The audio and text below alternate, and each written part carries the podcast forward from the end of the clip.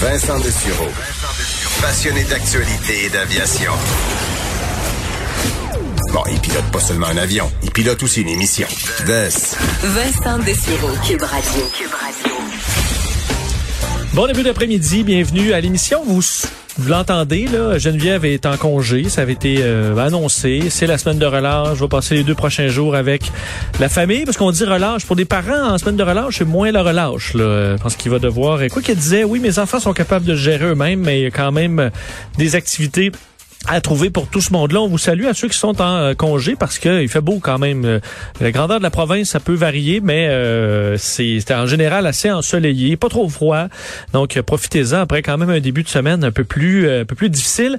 Il y a plein plein de choses dans l'actualité. On va couvrir beaucoup de terrain dans l'émission. Je vous avise, on va revenir. C'est le 4 mars, ce qui sonne à certaines personnes qui suivent la politique américaine une cloche quand même. On va surveiller ce qui se passe à Washington. Je vais vous en parler dans les prochaines minutes, mais quand même je veux commencer par une, une bonne nouvelle, enfin quelque chose qui me réjouit profondément aujourd'hui. D'un, euh, faire le bilan, là, on a 707 nouveaux cas, donc euh, un bilan encore là très stable depuis plusieurs jours, ce qui est euh, encourageant et pas en même temps. Là, plus 20 décès, plus 8 personnes hospitalisées, moins 5 personnes aux soins intensifs, 16 600 doses de vaccins administrés. Ça, c'est un chiffre qui, oui, a monté pas mal par rapport à la semaine dernière, mais il faut qu'il monte plus. J'ai hâte de voir des 20 000, 24 000, il faut pour pouvoir livrer là, et administrer tous les vaccins qu'on a, parce que là, ils arrivent il va falloir augmenter la cadence. Et pour l'instant, on semble euh, topper, pardonnez-moi l'expression, mais à ça, 16 000, 17 000. Je comprends qu'on est dans une clientèle difficile à vacciner, euh, qui prend peut-être plus de temps. Quoi, je vois quand même des témoignages de gens qui disent, moi j'avais ma, ma grand-mère ou ma mère avait un, un rendez-vous à 10h45 10h55, elle était sortie de là. là. Ça va jusqu'à, faut rester peut-être un 15 minutes, mais ça va vraiment rondement. On veut voir ces chiffres-là quand même augmenter. Et pourquoi une nouvelle qui me réjouissait quand même euh, aujourd'hui? Et je pense que c'est une nouvelle qui doit réjouir euh, tout le Québec. on a tellement été dans le négatif que je pense qu'il faut s'arrêter un instant pour euh, ben, regarder un peu ce qui se passe en CHSLD. Ça fait, nous, avec Mario dans le retour, plusieurs jours maintenant qu'on regarde les cas en CHSLD qui disparaissent carrément. On était la semaine dernière autour de peut-être 4, 5 cas par jour, euh, mais là, il y en a plus, pratiquement plus. En fait, dans les dernières 24 heures, un seul nouveau cas a été signalé dans tout le réseau des CHSLD. faut se rappeler, là, en un an, on a à peu près 5000 morts en CHSLD, en fait plus que 5000 morts, 5322 morts pour être euh, précis. Ça a été l'hécatombe, ça a été le, talon d'Achille du Québec, ça a été un drame national dont on va se souvenir euh, toute notre vie et qui est une tâche quand même sur tout ce que peu importe ce que va faire le Québec pour se sortir de la pandémie, puis même si oui, on voit la lumière au bout du tunnel, euh, ce qui s'est passé, le drame en CHSLD, on va l'avoir sur la conscience et les gouvernements précédents l'ont sur la conscience, autant du, du PQ que du PLQ que de la CAQ, évidemment, plus récemment. Mais euh, on s'en est sorti. Et euh, cette crise-là est à toute fin pratique terminée. Évidemment, il y a toujours un, entre guillemets avec les variants, puis on peut voir des variants arriver qui résistent au vaccin. Mais c'est un combat qu'on a finalement gagné. Enfin, on peut dire en ce moment. là.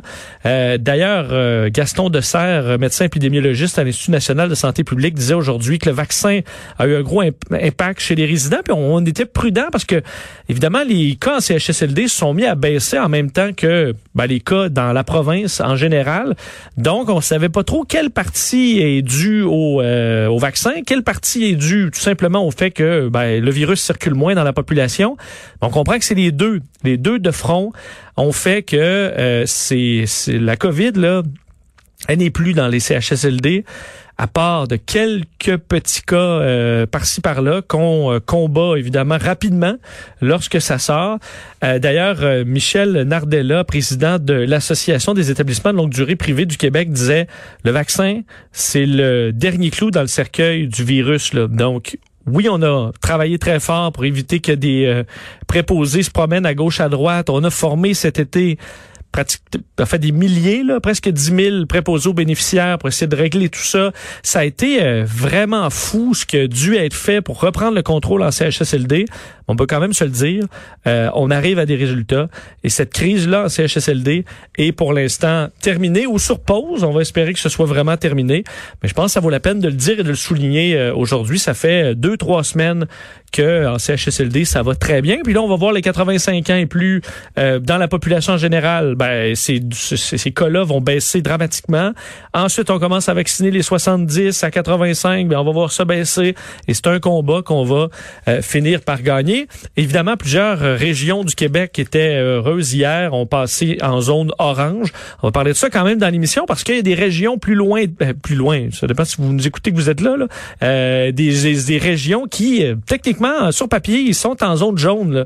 Et pourquoi on ne les passe pas en zone jaune? Ben ça, c'est, euh, c'est, ça fait place à débat. Et on va en parler tantôt. Mais évidemment, dans la région de Montréal, du Grand Montréal, c'est euh, c'est tough. Et on comprend que pour des restaurateurs, c'est quand même surpris d'en lire quelques-uns qui s'attendaient à rouvrir. Là. Évidemment, si vous regardez le nombre de cas. Euh, je pense qu'on était euh, tous convaincus que Montréal n'allait pas euh, passer de en zone orange. Mais euh, c'est tough, là. Et on comprend que chez les restaurateurs, plusieurs, je disais Jérôme Ferrer, entre autres, propriétaire de l'Européa, qui, lui, ce qu'il craignait le plus, et je pense que c'est le cas pour certains qui vont se retrouver avec un casse-tête quand même dans la région de Québec, par exemple, Chaudière-Appalaches, où ça peut reprendre vite et retourner en zone rouge. ce que disait Jérôme Ferrer, c'est ce qui l'inquiétait, lui, c'était pas tant de, de repousser l'échéance, c'est d'avoir une troisième réouverture euh, qui dure pas suivi d'une fermeture. Et ça, il dit, ça peut être fatal pour carrément toute l'industrie. Parce qu'évidemment, on va en parler avec Denis Saint-Pierre tantôt, mais euh, il y a des coûts reliés au fait de rouvrir le restaurant. je parlais avec des restaurateurs hier dans mon entourage de la région de Québec. Je demandais là, euh, est-ce que vous rouvrez lundi? Est-ce que vous rouvrez la semaine prochaine? Ben non, là, on est à se demander qu'est-ce qu'on fait parce qu'évidemment, on peut pas remplir la salle. Il faut trouver un moyen. Euh, c'est bien beau de dire on ouvre, on ferme, on ouvre, on ferme, mais il faut euh, trouver un moyen d'être rentable. Et euh, est-ce que tu rouvres sachant que tu vas pas être rentable et que tu as déjà présentement là, tu es sur les programmes d'aide? Je dis pas que c'est suffisant dans tous les cas, mais tu es sur le respirateur artificiel, tu, peux durer comme ça ouvert parce que tu, tu fais tes paiements, c'est à peu près tout. Euh, ben là, est-ce que tu ramènes ton staff, tu remplis ton frigo euh, pour deux semaines, puis là, soudainement, à Québec, une éclosion, variant britannique, puis on referme, ben là, c'est vraiment tough parce que tu peux pas, euh, ça a tellement de coûts, vider les frigos, là. Ça fait extrêmement mal la première vague, extrêmement mal à la deuxième. Pour certains, la troisième, c'est fatal.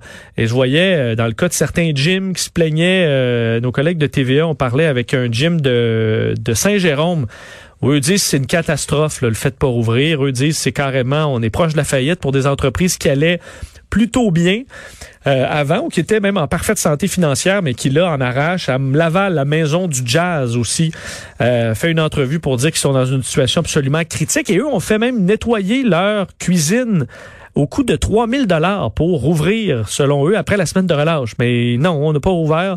Et effectivement, l'épidémiologie à Montréal ne permet pas d'ouvrir les restaurants.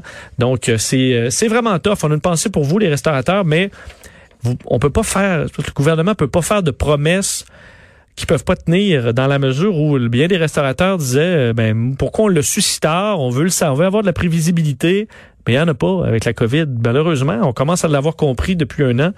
Euh, on est toujours surpris. On va jeter un coup d'œil, je vous le rappelais, à ce qui se passe à Washington. Euh, vous dire, dans les dernières minutes, on apprenait que la police du Capitole à Washington demande deux mois d'extension, euh, de prolongement de la présence de la garde nationale dans le District of Columbia. 5200 gardes nationaux qui resteraient jusqu'en mai tellement on est stressé des débordements de QAnon, des pro-Trump, etc. Euh, donc, euh, nouvelle qui vient de tomber. On verra, on l'analysera tantôt avec Guillaume Lavoie, alors qu'on est le 4 mars, je vous le disais, journée, euh, évidemment, qui, pour QAnon, est importante. Ce mouvement qui croit que Donald Trump combat une élite pédosatanique et qui s'est planté, euh, faut dire quatre fois, il y a eu quatre dates où Donald Trump était supposé reprendre le pouvoir et faire le grand ménage, puis arrêter tout le monde et euh, amener l'armée dans les rues. C'est pas arrivé. Ils ont fait euh, des, des, fous d'eux autres. Là. Et là, il reste une nouvelle date, le 4 mars. Il y en aura peut-être une autre après, là, mais aujourd'hui, euh, parce qu'on dit qu'aujourd'hui, le Donald Trump va prendre le pouvoir et faire cette série d'arrestations. Si jamais ça arrive, on vous tient au courant, là, mais euh, dormez sur vos deux oreilles. Guillaume Lavoie, tantôt, va en parler, mais c'est une situation qui est quand même à surveiller.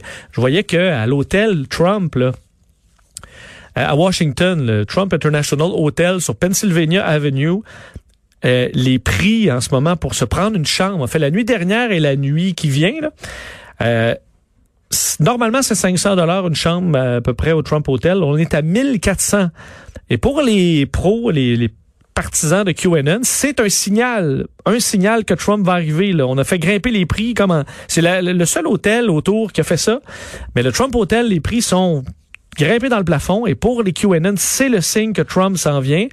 Euh, pour d'autres personnes, ben, on dit tout simplement, OK, ben, l'hôtel Trump profite tout simplement de la naïveté de ces gens-là, euh, monte les prix en fou parce que de toute façon, il y en a qui seront prêts à payer. Il y a ça. Et moi, ce que je pense, c'est tout simplement que ils veulent s'empêcher que les coucous viennent prendre les chambres. Là. Alors, en chargeant 1400 dollars, je pense que tu t'évites plein de problèmes. Alors, ils vont pouvoir avoir leur petite clientèle UP, pas trop de problèmes. Euh, alors, c'est peut-être pour ça. Mais on verra d'ici la fin de la journée ce qui se passe à Washington. On s'attend pas à de grandes manifestations. Là. Mais un geste isolé n'est pas nécessairement impossible. C'est ce qui fait peur à la police du Capitole et au FBI.